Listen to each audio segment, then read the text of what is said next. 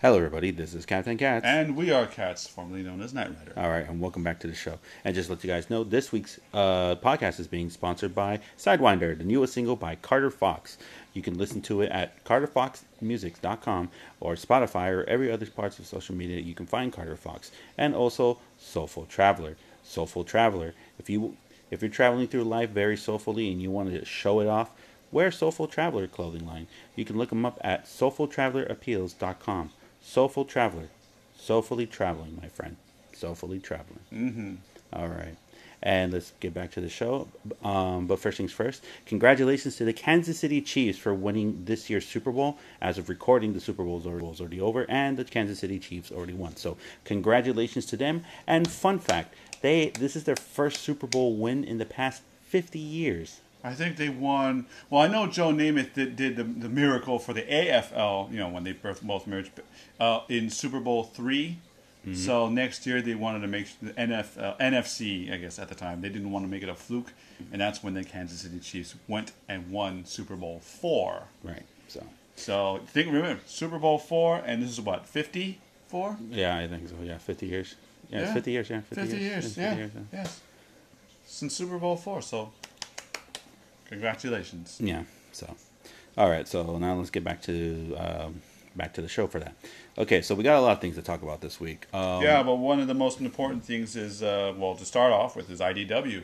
Yeah, IDW reported huge losses uh, for last year. Um, for a quick reference, we're looking at bleedingcool.com because didn't they start off the yeah, they reported it and everything. Yeah, and this was posted on January 25th. We're just catching up. Yes.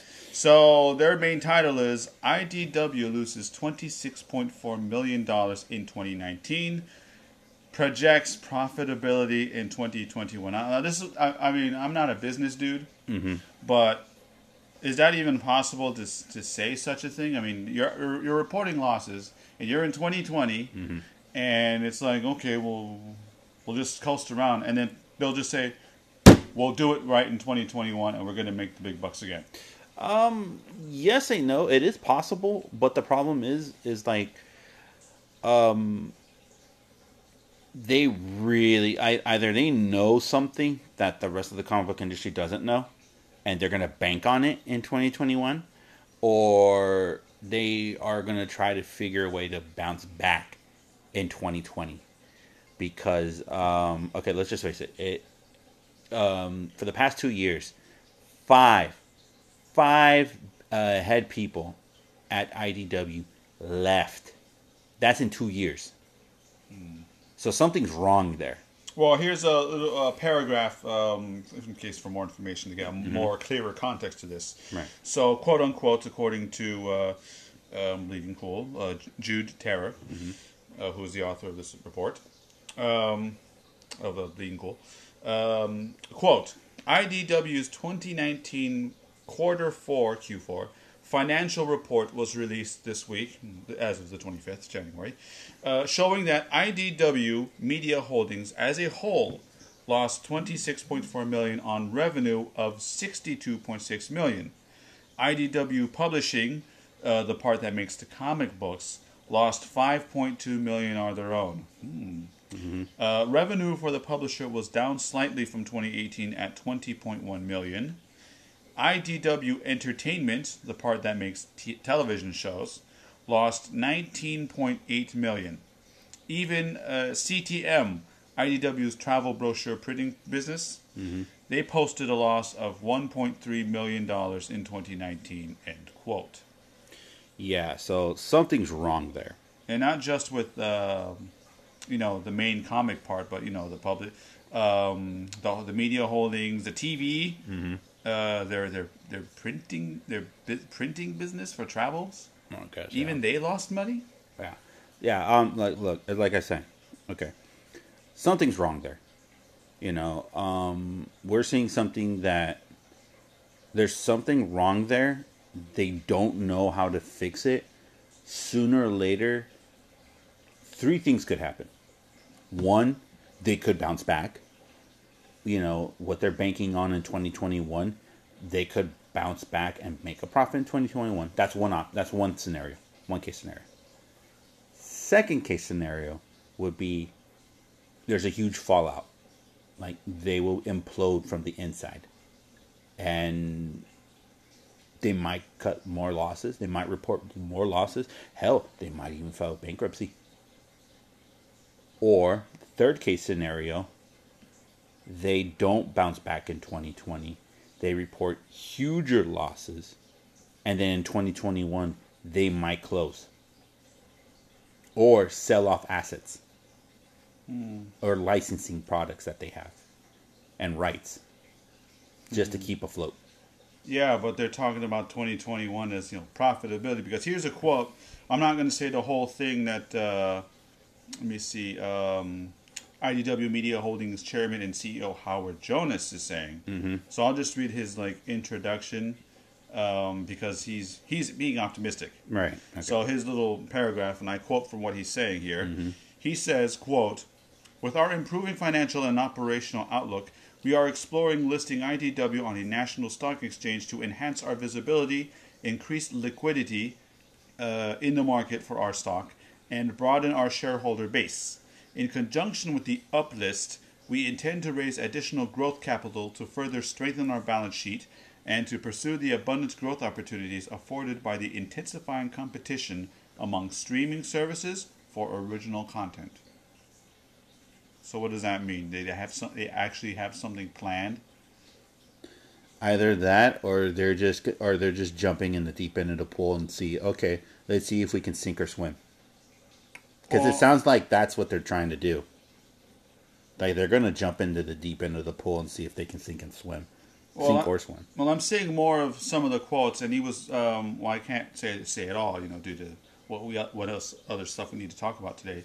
But uh, in short, he's talking about uh, the boost of revenue in the fourth quarter of uh, V Wars and the majority of the uh, October faction episodes to Netflix. Yeah. Okay. See here. Okay. Here's the thing. They're okay. So if they're banking on, okay, going. Wait, hold on, and, and and he's saying that the, the the remaining impact quote the remaining impact of these legacy deals will be recognized in the first quarter fiscal 2020 uh, results, reflecting the delivery of the balance of October faction episodes on Netflix. So it's like what they're uh, banking on Netflix. They're banking- They are waiting to bank. waiting to bank on Netflix, and I think that's stupid because okay, they have two products. No one's never heard of like the general public has not heard of either or product, unless if they're you know hardcore fans of IDW pr- printing. Well, well, here's a little another quote here. It says, "I quote: Looking ahead, IDW Entertainment is delivering season one of Locke and Key to Netflix, and we expect that it will contribute to our bottom line in the first half of fiscal 2020." End quote. Yeah, so basically, Okay, so yeah, they're jumping into the deep end of the pool, seeing if they can sink or swim. So they're writing everything on the Netflix deal, and seeing if, um, if whatever they're doing is going to be successful there. Because and, and also, sorry, uh, IDWP they have uh, they announced a multi-year agreement with uh, Smithsonian to, devel- to jointly develop and publish quote unquote to joint to jointly develop and publish graphic novels leveraging the Smithsonian's unique cultural and scientific history expertise end quote. So they're also investing in you know human legacy you know with the Smithsonian. yeah, yeah, yeah. And uh, I'll say this paragraph because it's also because it's you know it's important. Quote: IDWP announced a Spanish language initiative to bring graphic novels to Spanish speakers throughout North America. To launch the initiative, IDWP is planning to release a Spanish translation of George Takei's best-selling memoir "They Call Us Enemy" uh, in June 2020. End quote. Yeah, so basically this year, in, in short, yeah, they're jumping into the deep end of the pool. They really are. Because they're they okay, so it, it's so everything what you just said that you, that you quoted is like okay, they're trying to bank on Netflix. They're going to try to bank on the Smithsonian deal, and they're going to try to bank on translating books into Spanish for the for the Spanish market. All this year, and they're and they're expecting that all three of those things will be profitable for 2021.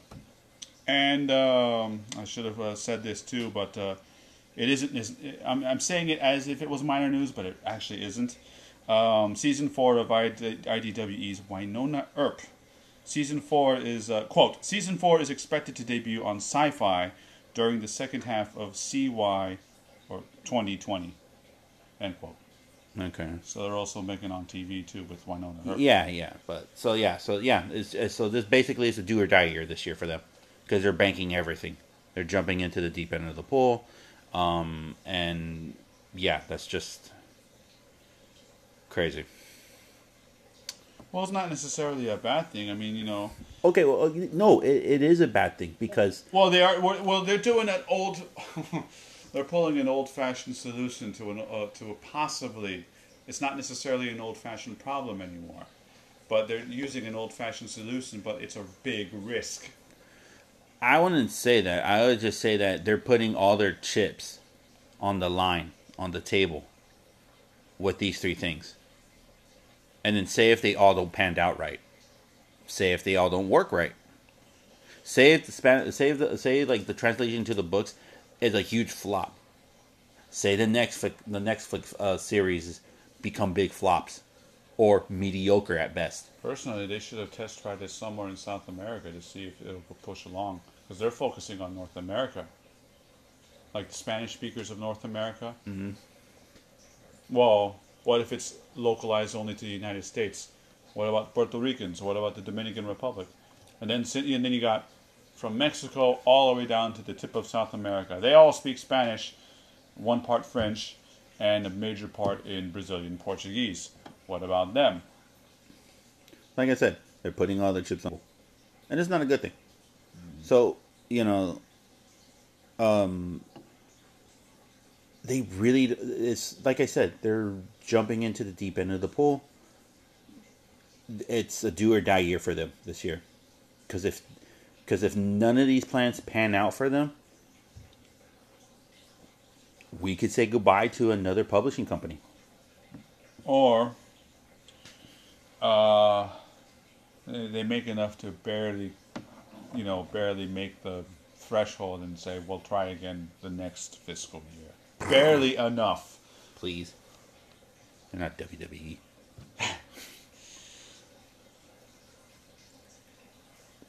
Yeah. Speaking of that, all right, E3.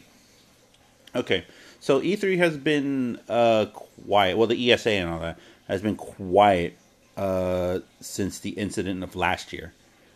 Um, if in case a lot of you don't remember, where uh, a lot of information of all of press, vendors, exhibitors, uh, and on attendees, I think everybody uh, was um exposed and they they kept quiet up until now because they uh, said that every they're rebuilding the whole website and everything from the ground up. Security and everything is being rebuilt from the ground up, and they're trying to make sure that oh, excuse me, all your personal information will not be compromised this time. Um, they want to make sure and they want to make sure and promise people that look we goofed up. Yeah okay we goofed up. Our bad. We're going to make it work. We are going to do this uh, better and we're going to commit to it. So please come back And but that's not their only problem. Uh, I'm, Well, I'm, well, I'm seeing right now uh, from Polygon. Uh, the author is Charlie Hall. The title of his thing is E3 2020 organizers look to quote shake things up end quote amid flagging industry attendance. So because of the uh, um, issue with e, uh, with the ESA, no and not, not, not only that too but um, uh, last year's uh, attendance was down was this before or after the uh, before attendance was down last That's why. That's why they Sony didn't up. show up. No, Sony didn't show up last year. Oh, FYI, they're not showing up again this year. Nintendo's still doing their direct thing, not even showing up at the show. They'll they'll have a booth and a presence there.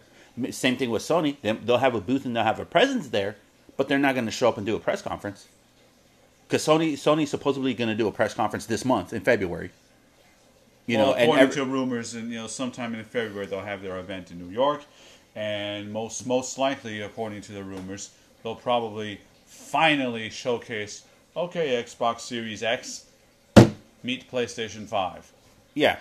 See, they do that, then why even bother pay attention to E3? Why bother to do that? Because, Nintendo's- oh, no, no, oh, no. because uh, no, because uh, a subtitle in here. It's because quote the EA says it's quote committed to keep keeping E3 at the level you've come to expect end quote end quote. abysmal, boring, and you and you need and okay. E3 hasn't been E3. It hasn't been great for the past couple years. It hasn't been um, that good. Um, it's been boring. It's been lackluster, with a few exceptions of uh, gaming announcements that people are excited about. Like for like this year, this year. Ah, excuse me. Um, like this year alone, Cyberpunk 2020. It's been delayed, but that's a good thing. 2077. Uh, 20, yeah, sorry, 2077 um, 2020 was the uh, tabletop game it's based on. But still, no, no, no. I digress. Um, Cyberpunk 2027, 2077. It's been delayed. That's good. I'm, I'm gonna, I'm gonna. You, you can quote me on this. I'm okay for them delaying the game and to release it later this year. Let them take their time. Let them do what they do. CD Projekt Red knows what they're doing. Nobody didn't complain when the Witcher when the Witcher was delayed. Or or or also their DLCs. Nobody com- didn't complain then. So why people should complain now? Let them do what they need to do. Final Fantasy VII remake was delayed for like what a couple weeks from its original release date in March. Well, maybe to they April. wanted to fix some things up properly. Yeah, you know? see, I'm okay with that. I'm okay with that. You know, uh, later this week, Phantasy Star Online Two is going to have their uh, private uh, beta testing for Xbox before they launch it on the Xbox uh, for Xbox One and for PC, and then later down the road for the Switch and the PS4. I'm okay with that. I can wait. I'm in no rush. Unless there's a surprise in saying PS5. I can wait. Not Sega for you because they, they love Uh, it. no, no. Like I said, I like, like like I said, I can wait. You know, and then on top of that, there's still a lot of games coming out for this generation, even though they're already introducing both Microsoft and Sony is already introducing next generation consoles. I'm okay with what I got right now. I can wait. Sony do if Sony does what they're to do this month and um, showcase the PS5, Nintendo is already planning on like everybody knows that uh, they're planning on doing a new release of a Switch. Um, Microsoft, I think if Microsoft is still to do a presentation at at uh, E3, okay, it's just going to be okay. Look, it's Microsoft. They're gonna they're gonna do the announcement of their um, new system. Here's the specs. Here's it's gonna look. Here's what we're gonna have for launch titles. Okay, yeah, sure. What else is gonna be there to keep keep my attention at the, E3? the battle with legislators and the uh, and the U.S. Federal Trade Commission over the topic of loot boxes. Eh, That's that's the same time as the the, the, the leak, and um, I'd rather not mention this because it's political. I don't care. I it, like I said, I'm E3 hasn't been exciting for me for a couple years. It hasn't been fun. It hasn't been great. Um, a lot of stuff has always been leaked out weeks or days before the event, and it makes me care less and less about E E3. Oh, here's a here's a, a, a thing here, um, uh, a paragraph about uh, the the, e, the ESA acknowledging the security breach. So here's what, what they're saying right now. Okay. Um, quote. We rebuilt the E3 website with enhanced and layered security measures developed by an outside cybersecurity firm, unquote, the ESA said. Quote, this m- included updating our data management processes, including the handling of personal, personally identifiable information, and we will no longer store that data on our site. We have also changed our registration practices and will collect the minimum information necessary to complete your registration. And uh, to, to, I guess it's the end of it, but for reference, um, public registration for E3, which has previously run for about $250 for a three day pass, begins February 15th. So registration starts the day after Valentine's Day. So screw the day of love. Heartbreak begins on February 15th for those who are interested in going. And as for E3 proper, the show will, will uh, start uh, from uh, June 9th and uh, ends at uh, June 11th this year. I don't care. I just really don't. Well, they said previously run for 250 so you think they're gonna Yeah, of course. ch- no, you know, change the prices. Yeah. To compensate, well, change it up, make it more expensive to compensate, or maybe lower it so that they can entice more people to go. Both. Hmm.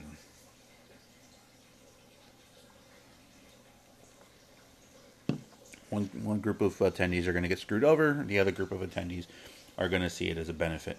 Yeah, but what do you think about what I said about their, you know, protect their new? Well, I guess I see it when I believe it. I'll believe it when I see it. Hmm. That's that's me. All right. So okay, so moving right along. Oh, uh, uh, sorry. Uh, Before we move move, move along, um, I'm just seeing if they're going to be uh, doing some showcases. Well, th- apparently there was a sneak peek, but I doubt it. Uh, It's just rumor, the rumor mill. yeah, I suppose. Yeah. So yeah, so whoop. Okay, so there's a couple of new things that are coming out in cinema um, for the cinema news. Uh, one of the one of the things is uh, Lethal Weapon Five. Uh, is reported that uh, Warner Brothers is going to do a Lethal Weapon Five, and they're bringing back Danny Glover, Mel Gibson, and Richard Donner. We don't know if a lot of the rest of the other original cast members, well, basically from three and above, from two and above, you know, like Joe Pesci, uh, Chris Rock, Rene Russo, Rene Russo, um, Murtaugh's family. yeah, um, yeah, and the Sarge and their and their captain. um, yeah, we don't know if they're all going to come back, but the thing is, oh, and also too, a lot of people don't know Eric Clapton. Yes, Eric Clapton did the music for all those all uh, for the franchise. We don't know if he's going to come back. So, would you want to see a Lethal Weapon five? Well, I'm reading from uh, Digital Spy. Um, apparently, they have like a plot. So the, the little uh, sub uh, uh, title is, you know, who's done bad now? You know, like what's going on now that merits Murtaugh and Riggs to come beat the crap out of him. And once again, he's saying, and I quote, "I'm too old for this shit." Unquote. Yeah, They're already old for this shit. So what made them come back now? right. Eh, it's okay, but still, like I said, would you want to see a part five? Yes, no. Well, that's going to be hard because, uh, first of all, uh, you know, post Lethal Weapon 4, um, Mel Gibson, let's just say, South Park helped realize what's going on with Mel Gibson. You know, with what he's done, and he's apparently reformed. You know, he cleaned, he got his act together after it. Right. Um, I'm just trying to see if if there is a, a well, they probably don't have a plot for it yet, but uh, No, they're still in talks. They're, they're in talks. yeah, That's what I'm saying. Would you want to see it if they were producing it and saying, like, yeah, okay, it's going to come out? I don't know. I mean, four the way they ended it with four, like you know, it was like a you know storybook ending. You know, Tie up all the loose ends in on that. pretty much. I mean, especially when they bust out with the ending with the why can't we be friends, and they got the pictures of of, of the of, of the boys throughout the years. Yeah. You know, Oh, all and the police crew. psychiatrist. Huh? And the police psychiatrist. Oh yeah. Oh, that Yeah. was fun. Yeah. But you know, still, you know, you know, throughout the years, you, all that stuff. How are you gonna actually go from that and then bring it back? That's true. That's very true. Because now they both have to say, "I am too old for this shit." So how are they gonna co- go from that and come right back to it?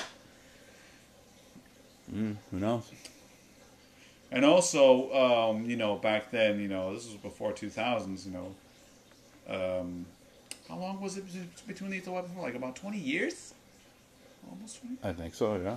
So they had a leeway of going kaboom to everything, maybe even blow up a children's hospital. I don't care. Yeah. But you know, considering you know now we're in what 2020, well, what are they going to blow up now? I don't know. What what what topics will be for the bad guys for the cops to go after? I don't know. Right. But you know, they're they're in talks and. Um, they, they, they're not even sure if, uh, you know, Chris Rock, Rene Russo, or even Joe Pesci is willing to go on board. So right now it's Richard Donner, um, Danny Glover, and um, Mel. Mel Gibson. Yeah. So we'll just gotta wait and see. Um, also, uh, sticking to cinema, uh, Birds of Prey. Uh, they're having a, a limited advanced screening on tomorrow. No, the, no on uh, February fourth and fifth. But there's a catch to it. You have to be a member of the DC Universe app, uh, streaming service. Um, yeah. Um, it was reported in a press release uh, by DC stating that members of the DC Universe streaming line, or the DCU for short, um, they have a chance and an opportunity to sign up and get advanced screening tickets of Birds of Prey on February 4th and 5th. Now, on February 4th, they're going to stream it, they're going to do an advanced screening in LA, San Francisco, and New York. On the 5th, they're going to have it in 30 other cities um, like Miami, Denver, San Diego, uh, Houston, Austin, um, Washington, D.C., Seattle, uh, Phoenix, you know, um, Minneapolis, Atlanta. You know, the list goes on and on. Mm-hmm.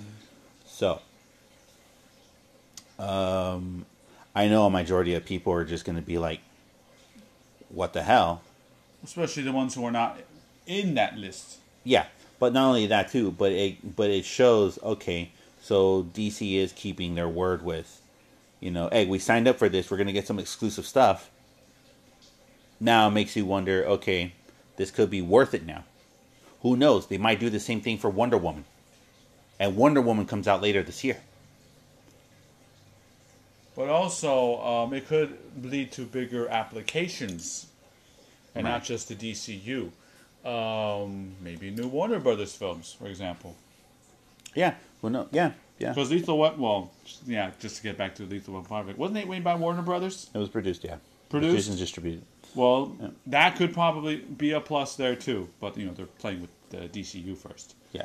So yeah. But but it could also mean that they might there might be a, a little press conference or whatever, and then um, for some reason, if you have the the Warner Brothers or DCU app, um, you get actual access to that, and you get to see what they're gonna be busting out for years to come. Excuse me. right. Sorry right. again. Yeah.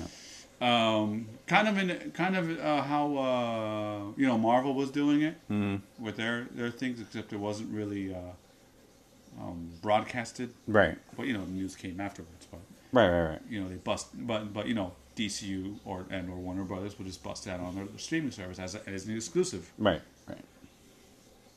So A lot of applications. yeah. So we just gotta wait and see. Uh, unfortunately for us, we're not members of the DC uh, DCU, but we are gonna try and see if we can go on opening night to go watch Birds of Prey, and then we will tell you guys what we think about it in a review the following week, or maybe on the podcast. Who knows? If we get lucky, if it's not sold out. Well, first of all, not sold out, and depending on our schedules, because usually, you, you know, it used to been Friday nights Yeah. to do it. Well, now it's Thursday mid- midnight. Well, Thursday night, Friday morning, you got to go now. Yeah. So we'll see what we can do, and we'll let you guys know about all that. And um, just to wrap things up, uh, uh, the BAFTAs.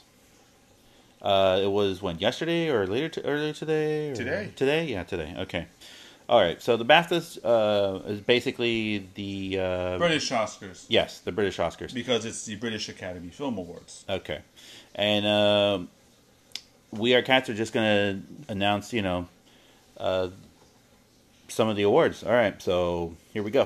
What do we got? Well, for some of them, I'll have to say all the nominees, and I'll tell you the winner. You know, because it'll give us a good idea.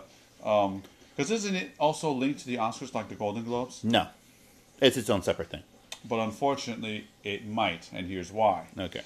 For example, I'm seeing first on the list for Best Supporting Actor. Mm-hmm. You know, you got here's here's your contenders. You got Brad Pitt, Once Upon a Time in Hollywood, Anthony Hopkins, The Two Popes, Joe Pesci, and Al Pacino, The Irishman, and Tom Hanks, A Beautiful Day in the Neighborhood. Mm-hmm. You know, didn't you say? Didn't we say it was a group of death? Yes. Well, the European group of death says that Brad Pitt is the winner. He Okay. won for Best Supporting Actor. All right. So will that inf- no? So the question is, will something like this for Brad Pitt influence him to possibly get some more points to win an Oscar? I don't know. For- I don't know. All right. So what do we got? Uh, best film, you know, we got The Irishman going against Parasite, Once Upon a Time in Hollywood, Joker, and 1917. Mm-hmm. And the winner, 1917. All right. Good movie. Yeah. Okay. What else? Then we got Best Actress. We got uh, Renee Zellweger Jess, uh, for Judy, uh, Jessie Buckley, Wild Rose, Charlize Theron for Bombshell, Scarlett Johansson for Marriage Story, and Saoirse Ronan for Little Women. Renee Zellweger is the winner. Okay. Um, well, I guess well, it, well, just because it's right here, uh, Rising Star Award, I guess for new actors, mm-hmm. you know, to promote. We have uh, Kelvin Harrison Jr., Kaitlyn uh, Dever, Dever, Jack Lowden, Aquaf- Awkwafina, and Michael Ward, and the winner is Michael Ward. Okay. Uh, we'll get to uh, this one, uh, Best Supporting Actress. Uh, Florence uh, Pug or Pugh for Little Women, Scarlett Johansson, Jojo Rabbit. Um, Margot Robbie for Bombshell. Margot Robbie again for Once Upon a Time in Hollywood. So hey, double, you know, double the fun. But the winner is Laura Dern for Marriage Story. Okay. And before we get to, uh, um, oh, um, they're saying uh, the news are saying that Parasite was winning big.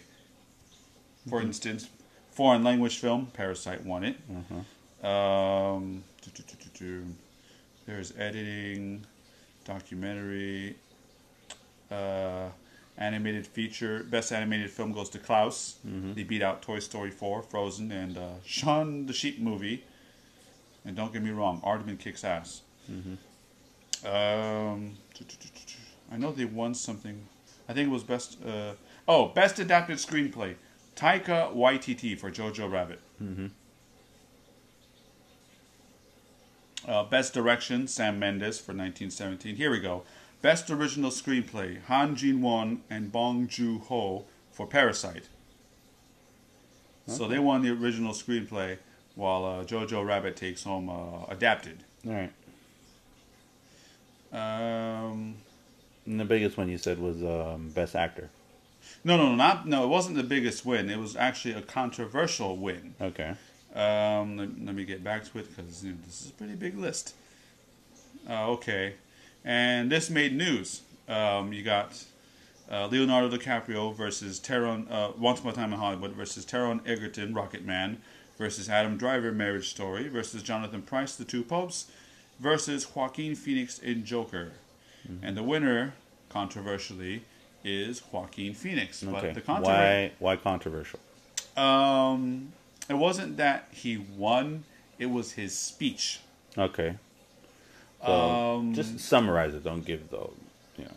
Well, to put it pretty short, he called out the BAFTAs for, uh, um, I think it was mostly like an all-white issue. Mm-hmm.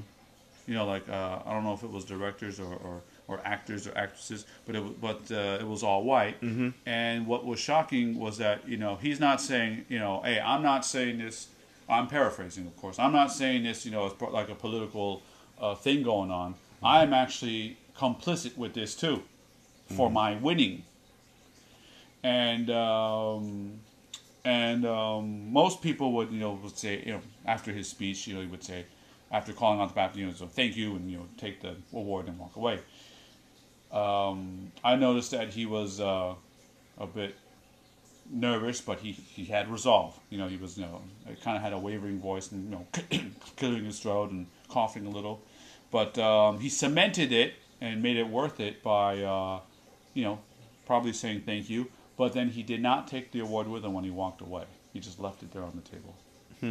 And I don't know if he they someone had to pick it up and give it to him or whatever. I don't know what happened after that. 'cause I just saw the quote. I just saw what his his acceptance speech, and um, he's just saying, like BAFTA, you really need to do better because you're saying that um, people of color are not welcome.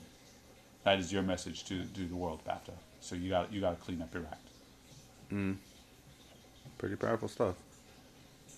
Yeah, and he cemented it by not taking, Taking the award, yeah. Yeah, well.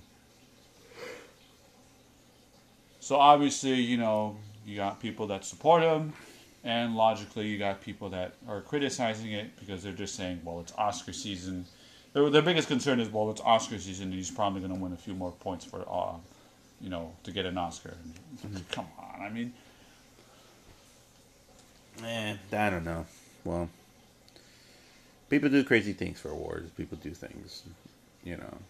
But like I said, he had resolve. You know, he stood his Right, ground. right. He stood. He stood his ground. I'll give him credit for that. I'll give him credit for that. But um, excuse me, sir. Excuse me. Um,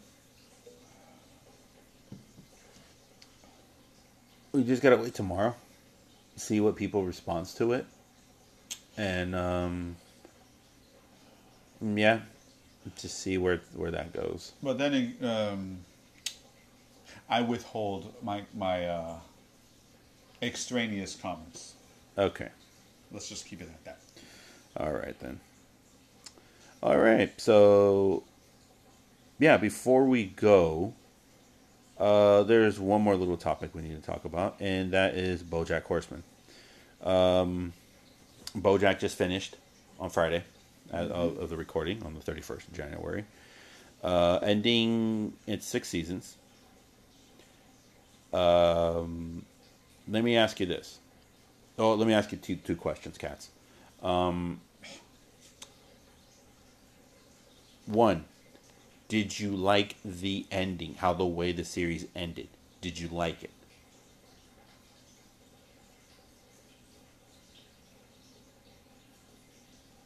To quote I am Weasel from Cow and Chicken, it depends. Okay. Because it seems like, and everybody's agreeing with each other on this for some reason, but it, it looks like it. There's actually two endings. Right. Um, with the, pen, the so-called penultimate episode, which would people would say that was that would, that should have been the de, de facto the actual ending there. Right. Well, we're we're not going to spoil it or anything, and Right. Right. right. and you know I, I have to um, later tonight uh, later after this recording I have to uh, write up my personal thoughts on, on this you know I'll try to make it spoiler free for that for everyone but um, and you'll have the review up by Tuesday. So yes yes yes yeah. So. uh, but the thing is um, that penultimate episode uh, that would be a very realistic ending Right.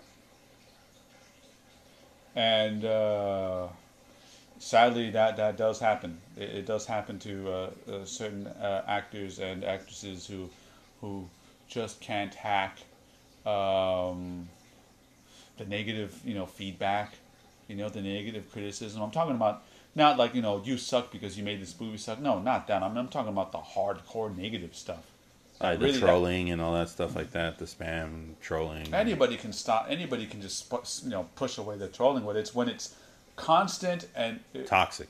co- constant and toxic but it gets it starts getting toxic when they actually strike a chord with you and then you and then it somehow you're not letting it happen it just goes in through the back door and you're starting to feel the terrible effects of it Right. those are the kinds of uh, actors and actresses that you'll take them down a dark path.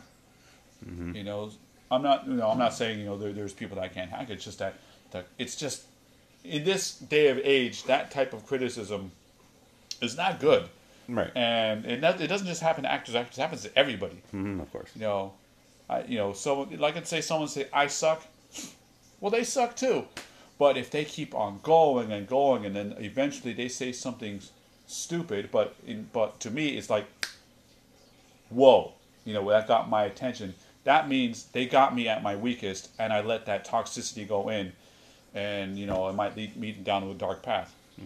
So they totally did that well with that episode. Right. Um, well, and that that part started with uh, the third to the last episode, uh, Angela, Yes. when uh, he talked to the person that was responsible for screwing up his uh, BoJack's relationship with Herb Kazzaz, Yeah. just because, uh, um, well, for one thing, it wasn't cool to be gay in 2007, especially when since they were what ABC. No, it wasn't 2000. No, no, no. Back in According the no, 90s. no, yeah, but but um, well, they were mentioning about oh, we, we you know we have to be family because we're trying to be bought out by Disney. With um, what was his name, Mike Eisner at the time. Yeah, yeah, yeah. Yeah, so that was their approach. So that's why she forced uh, BoJack to throw Herb ass out under the bus. Yeah. But whatever Angela did to BoJack in the third to the last episode, that led to the second to the last episode where, you know, it led to that ending of the of the episode. You know, Right. but then you got the other ending, which is uh, let's just call it the uh, compulsory and company compulsory ending. Right. You know, um, cause, 'cause- well the well it's kind of a joke in itself because of uh, it reminds me of what Wanda did to Mr. Peanut Butter Oh, okay. with that uh, game show, which is like, hey, you're you know we're not uh, you know we're not doing you know like stupid little things here. We're doing network TV, and people there want resolution in 30 minutes. And if you don't and if you don't like that, then you can actually have a job at a- AMC. You know, threatening Mr. Peanut Butter. Right. So that episode is practically the the, the result. Right. It's compulsory. You know, there had there had to be a, a an opposite resolution. So that's what they did with the last episode. Uh huh. And not to spoil it, uh, um, um, turns out that uh, le- new lessons were learned. Um, you know, people moved on. Uh, you know, Hollywood is dead. It turns into something else, but the hypocrisy still moves on. But will we get to see the new hypocrites of this new, no, I guess Hollywood world of their BoJack Horseman? Well, no, because that's the end. Right. But there is um, some loose ends that are cut. But there are some loose ends that merit. Um, let's say if there's another spin-off series, why not Tuca and Birdie? Um, you know, spin-off series with some of the other people. You know, there there are some issues that are not really resolved, but they were are resolved enough so that it could possibly there's potential for a spin-off or, eh, let him be happy. You know, that sort of thing. Right, right, right. Okay. And it now brings the next question. Many people said that BoJack Horseman was the show for the decade, for the 2010s. Do you believe that?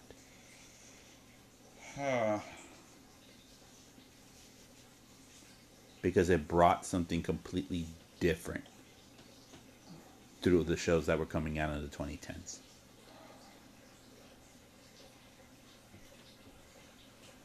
Well, I mean, uh, there are parts where I have to say no, but overall, the majority, I'm going to have to say yes.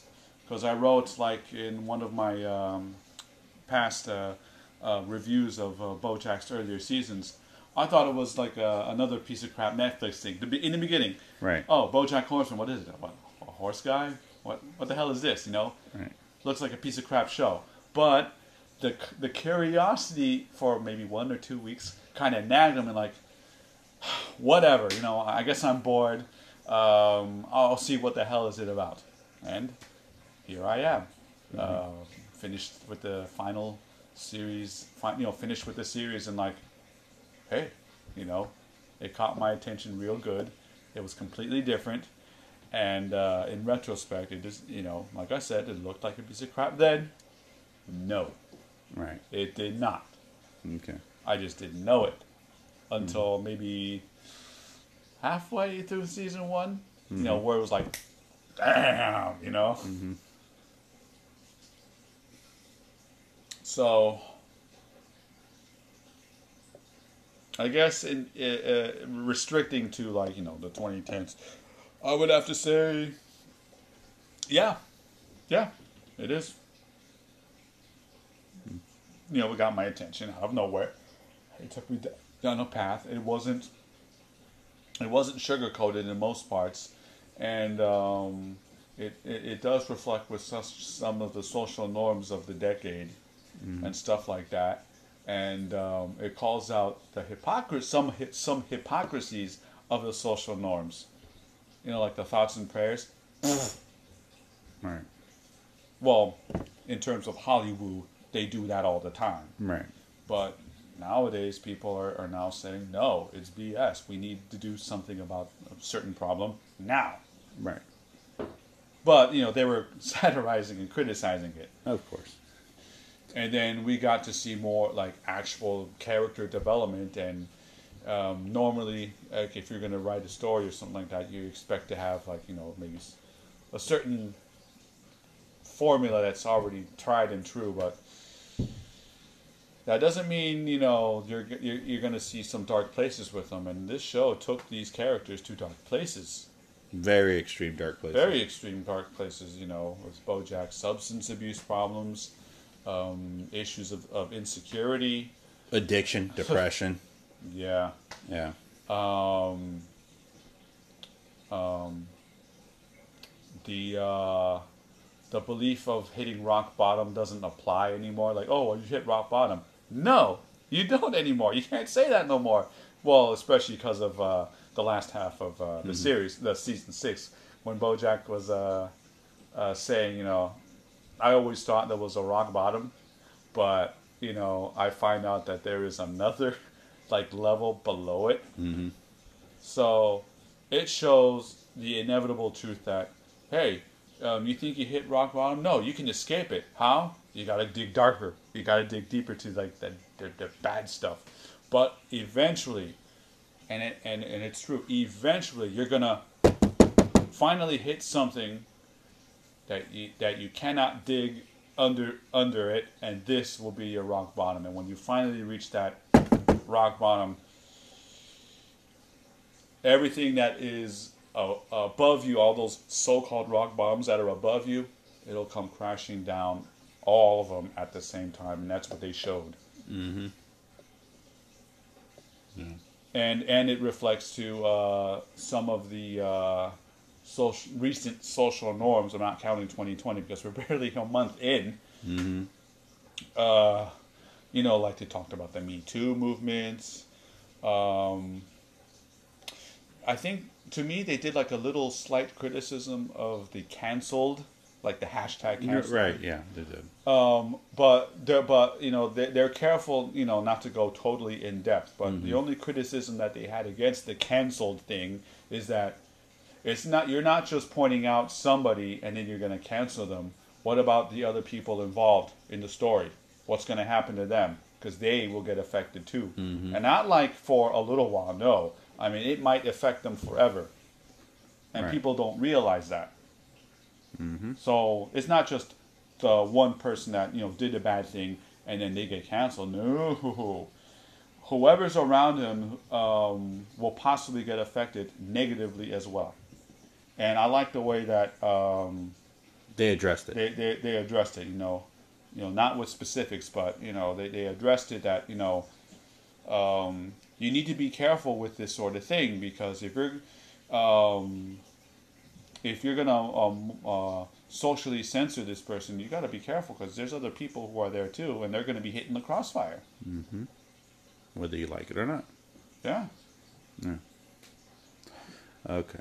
Uh, uh, oh, and, and to uh, conclude with uh, BoJack, um, um, realistically, I prefer the penultimate ending, Mm-hmm. not the uh, what is it, the contractual ending. I guess that's yeah. what they're they're Okay. making satirizing the contractual ending. Okay. But um, let's just say, with you know, if you know, if we add the contractual ending, Um, I've noticed that people are saying there's a glimmer of hope, but uh, in order to kind of see that, you have to be you have to be like a body language expert. But the problem is, how are you going to see that with animated cartoons? Right. So How you that can do that with animated cartoon characters. So in certain aspects, I'll end it. I'll end it here. That just leaves three more questions. Okay. What are they? I, I don't know. Like I said, I am not a body language expert. How am I going to uh, uh, do body language on a, a, a two dimen- uh, a literally a drawn two uh, uh, dimensional thing um, that could probably do a few movements? But what does that really mean? I don't know. It could mean they're happy. That, that all I'm saying is, yeah, I'm not doing the classic. Oh, it brings about more questions. No, it only brings about three more questions. But I'm not a body expert, and apparently uh, the creators of uh, BoJack Horseman, well, they probably know what's going on, but we don't know. Right. So, so it just leaves. So has so has so okay. So BoJack ending, and they didn't decide to renew Tuca and Birdie, which is a shame, a travesty. I have Has- a feeling that the way they ended the series, it looked like they could have made more BoJack. Mm-hmm. But you know, Netflix decided to do it. Yeah, no, that's what I'm saying. With Tuca Birdie not being renewed for a second season, BoJack ending, has BoJack Horseman left a huge gap in Netflix in terms of adult animation? Yes, it left a power vacuum. People, you know, I guess in a way like uh, how they did it with uh, um, the eight diagram pole fighter with Gordon Liu and Alexander Fu Sheng. Unfortunately, he died in a car accident while During while- production, during yeah. production of the film, and this was back in '83. Uh, and uh, there are some hints of the movie where it kind of reflected back to that accident and how much that he is missed, Alexander Fu Sheng. Yes. So with the con- contractual ending, they were practically doing the same thing, except this time it's like, well, don't worry, you know, it was good while it lasted, but you had your moments, and um, maybe it's time. Maybe you know, maybe it's time to move on, but there's always that human element of. Uh, you know the unknown you know what's gonna you know what's gonna happen and the only thing we do know is that it left a it, in terms of adult animation it left a power vacuum that is going to be pretty hard to fill you know like a good replacement show or Yeah. or maybe a, a, a new thing that could uh, uh, maybe do better than Bojack but we don't know Right. because it's very well with, some- with a show like Bojack that's pretty hard Right. Yeah.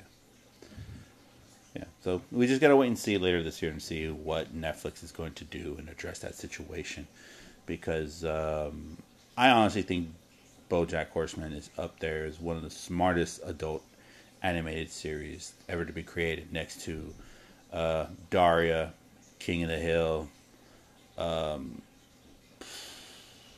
home movies, Futurama. South Park South Park, um, Rick and Morty. So it, it's uh, it's up there. It, it's up there. The Boondocks, especially the Boondocks. oh yeah Um, Yeah, so it's up there as you know that area of adult animated cartoons that are that are really intelligent, really ahead of its time, and um, yeah. So we got to wait and see what Netflix is going to do with that. So, So- the question is, how are they going to fill the vacuum? We gotta wait and see. Yep. All right then. So without further ado, that is it for this week's show.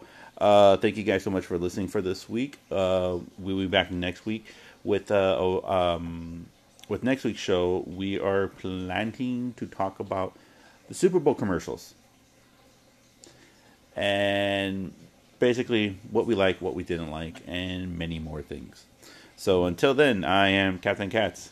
And we are cats. All right, and I hope you guys have a great week, a wonderful week, a wonderful work week, and I hope you join us next week. Until then, take care. Have a great one. Yo ho.